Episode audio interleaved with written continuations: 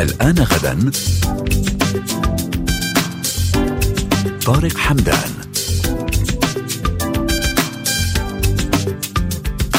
حذر صندوق النقد الدولي والبنك الدولي من أن الحرب على غزة والتصعيد الإقليمي المرتبط بها بات يشكل تهديدا للاقتصاد العالمي. وقالت مديرة صندوق النقد الدولي كريستالينا جورجيفا إن الحرب المستمرة في غزة منذ السابع من أكتوبر تشرين الأول الماضي أضرت بالفعل باقتصاد منطقة الشرق الأوسط وشمال إفريقيا معربة عن خشيتها من أن تنعكس هذه الآثار على الاقتصاد العالمي بشكل عام. للتعليق حول هذا الموضوع ينضم إلينا الأستاذ عبد اللطيف درويش أستاذ الاقتصاد وإدارة الأزمات. نرحب بك أستاذ عبد اللطيف أهلا وسهلا بكم. شكرا على استضافتنا. أهلا بك. أستاذ عبد اللطيف يعني ما الذي دفع صندوق النقد الدولي البنك الدولي للإشارة إلى الحرب في غزة وتأثيراتها على الاقتصاد العالمي بشكل عام واقتصاد المنطقة العربية بشكل خاص؟ يعني دائما نحن نقول أسوأ ما في الأزمة هي حين تطول أمد الأزمة. الذين خططوا للأزمة الاستيلاء على غاز غزة توقعوا هذه أو الشركات المتعددة الجنسيات من اسكتلندا من من بريطانيا من إيطاليا من إسرائيل توقعوا أن تكون هذه الأزمة فقط لمدة أسبوع ويتم ترحيل السكان والاستيلاء على ثروات المنطقة. ولكن استبسال المقاومة الفلسطينية أدى إلى أن تكون حساباتهم خاطئة لأنه طول عمر الأزمة ادى إلى حالة قلق في الأسواق في مستويات معدلات الاستهلاك عالميا لا ننسى أن إسرائيل أيضا سوق يعتمد على السياحه والتبادلات التجارية، السوق يتقاعد تقريبا 500 مليار يعني دخلهم. فنحن نتحدث عن مسألة هجرة الأموال من المنطقة انخفاض معدلات استهلاك ارتفاع معدلات البطالة. وهنا القلق والرهان على الخوف أيضا من توسع الأزمة في حالة أن امتداد الأزمة إلى دول أخرى. فبالتالي قد يكون هناك عملية إغلاق لمضيق هرمز وأيضا ما يحدث تطورات في موضوع باب المندب أيضا دول البحر المتوسط كلبنان وسوريا في حالة توسع هذه الأزمة ستكون تداعياتها خطيرة. نتحدث خسائر الاقتصاد الإسرائيلي الشهرية في الخسائر المرئية فقط وإسرائيل تتبادل التجارة مع دول المنطقة. تصل إلى 20 مليار شهريا. هذا المرئي الغير المرئي هناك هجرة لرؤوس الأموال والشركات. فبالتالي هناك تأثير على التبادلات التجارية بين إسرائيل والدول. أيضا العديد من الدول التي تقدم مساعدات وذخائر لإسرائيل. أيضا هذا إضافة ضغط لما أصلا تركته أيضا حرب أوكرانيا على الاقتصاد العالمي والأوروبي. نعم. بالمقابل بالمقابل هناك هجرة لرؤوس أموال حدثت من لبنان من المنطقة بغزارة. خاصة على سبيل اليونان باليونان هاجرت أموال كثيرة. هناك حاجة لأيدي عاملة. نتحدث عن غزة. غزة المكان الوحيد في العالم يتفوق عدد الذكور عن الإناث وتعتبر من المجتمعات الشابة. هناك هجرة للشباب ودول أوروبا بحاجة إلى كون هناك خلل في التركيبة السكانية بين الذكور والإناث حتى يزيد عدد الإناث وأيضا هناك تعتبر مجتمعات شيخوخة. فإذا نجحت المجتمعات الأوروبية على المدى البعيد من توطين هؤلاء السكان وأيضا تمطين رؤوس الأموال القادمة أيضا من غزة جزء منها ومن لبنان ومن أوكرانيا هناك تطورات اقتصادية على المدى البعيد. ولكن على الوضع الحالي هناك وضع سيء وتأثير سيء لغزة. على الوضع العالمي في الاقتصاد العالمي خاصة إذا تطورت يعني دكتور عبد اللطيف درويش إذا تحدثنا عن المنطقة العربية صندوق النقد الدولي أشار إلى التأثيرات على منطقة الشرق الأوسط وشمال أفريقيا يقصدون طبعا المنطقة العربية هل تأثرت المنطقة العربية اقتصاديا فعلا بما يحدث في غزة الآن أم لا؟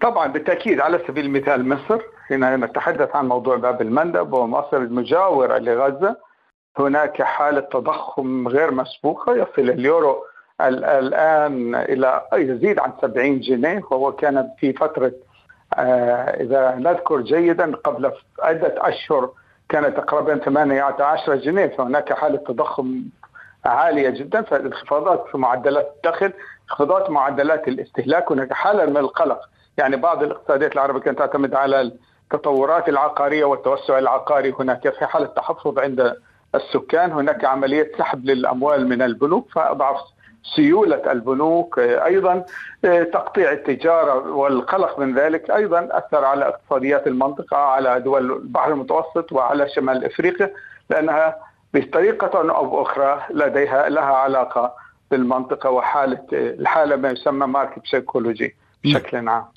أه أستاذ عبد اللطيف آه، درويش بدأت آه، الأخبار آه، تظهر حول إعادة إعمار غزة هناك أخبار كثيرة يتم تداولها خلال الأيام الأخيرة هل هل هناك جهات مستفيدة أو تحاول الاستفادة من هذا الموضوع أيضا في المنطقة؟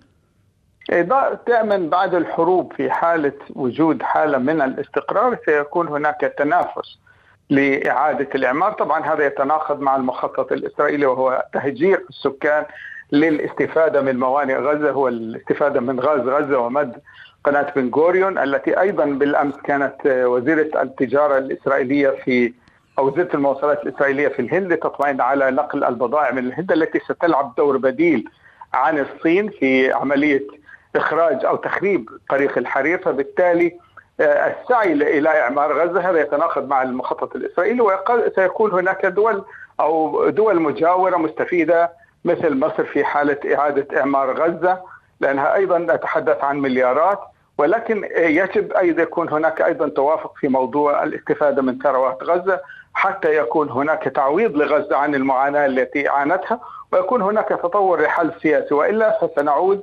لحالة القلق في الأسواق بين فترة وأخرى المتابع لأحداث غزة تقريبا هناك حالة توتر دائم وهناك حرب الكل تقريبا بمعدل عام المنطقة منذ تأسيس دولة إسرائيل هناك تقريبا بين خمس إلى سبع سنوات كل خمس سنوات هناك حرب كبيرة وحروب جزئية إما نعم. حالة غزة فأيضا يعني بين أربع إلى خمس سنوات هناك حرب كبيرة. فبالتالي يجب هناك عملية استثمار لخلق فرص للعمل وأيضا التعويض عن حالة القلق لأن هذا سيخلق عملية حصار غزة 17 عاما أدت إلى انفجار الوضع آه الذي يعني بالتأكيد يجب أن يكون هناك موانئ لغزة وهناك سيناريوهات متعددة وهذا يعتمد على قدرة المقاومة في الاستمرار لفرض شروط جديدة وأوضاع جديدة تؤدي إلى إعمار غزة وازدهارها وبالتالي ازدهار المنطقة. نعم.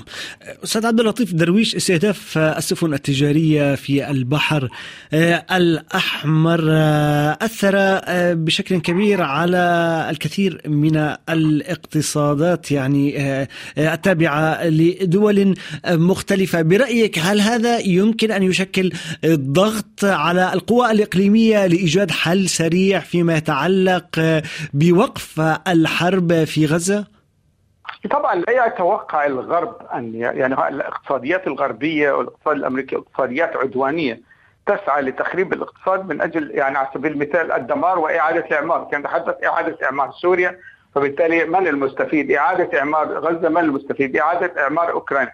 الاقتصاديات تعتاش على خلق حالات القلق وبالتالي بيع الأسلحة أو الاستثمار في موضوع الطاقة أو إعادة الإعمار. فبالتالي عملية الضغط التي تحدث من البحر الأحمر الهدف الأساسي منها هو أيضا آه، الضغط باتجاه حل غزة أو التخفيف عن غزة وأيضا ما يحدث في لبنان بهذا المنطق أيضا. فبالتالي الحقيقة إذا أردت أن تحل أزمة فعمم الأزمة. اخلق عدد أكبر من المتضررين من الأزمة لأن المتضررين سيسعون إلى إيجاد حل ليس فقط للحل القضية الفلسطينية وإنما حل موضوع اليمن وحل موضوع لبنان وحل موضوع سوريا وهي اقتصاديات ودول تم تدميرها لصالح الاقتصاد الإسرائيلي وبالتالي تضرر على المدى على المدى الآن كنتيجة أيضا الاقتصاد الإسرائيلي الذي يعاني أيضا من حالة تضخم وحالة ارتفاع الأسعار وارتفاع معدل انخفاض معدلات الاستهلاك وأيضا في المنطقة الأوروبية نواجه حالة جنونية من حالة ارتفاع الأسعار لأن الأزمة طالت وتوسعت فإذا توسعت أكثر فهو الطريق الوحيد لحلها. نعم. الأستاذ عبد اللطيف درويش أستاذ الاقتصاد وإدارة الأزمات شكرا جزيلا على كل هذه التوضيحات. أهلا وسهلا.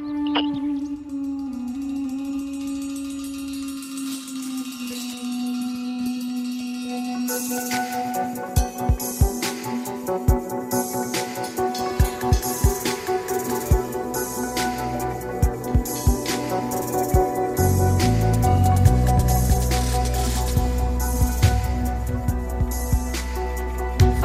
أن تحضن الوالد صبحا مساء أن تطعم العصفور قمحا تسقيه ماء وعليك أن تشبع طفلك قبلا غناء. حرمتني طفل عصفوري حضن السماء.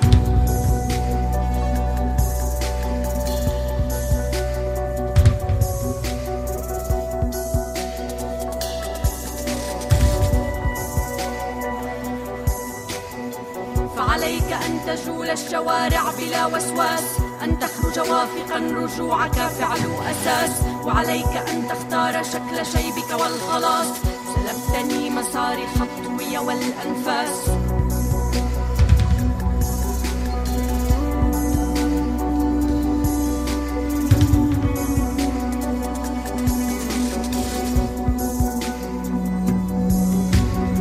فعليك ألا تكون دائما مديون. أن تغني قلبك فالجيب يخون. وعليك أن تغلب الوقت حرا تكون. سرقت مني السلم وقتي والسكون.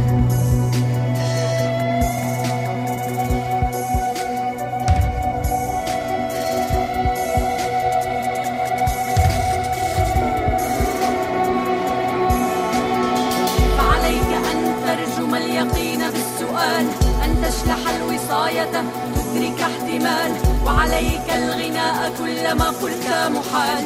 سنقرع الطبول عاليا باسم الجمال.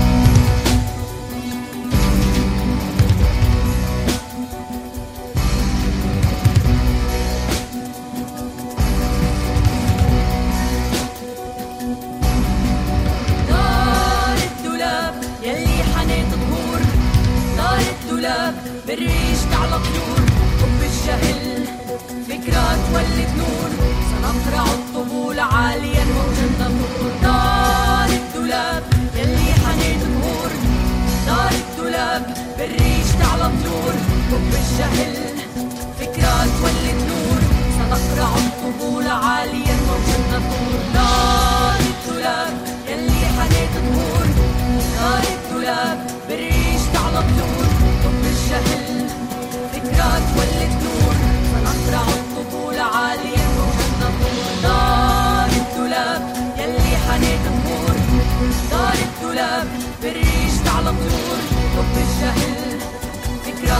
نور سنقرع الطبول عاليا موجا نطور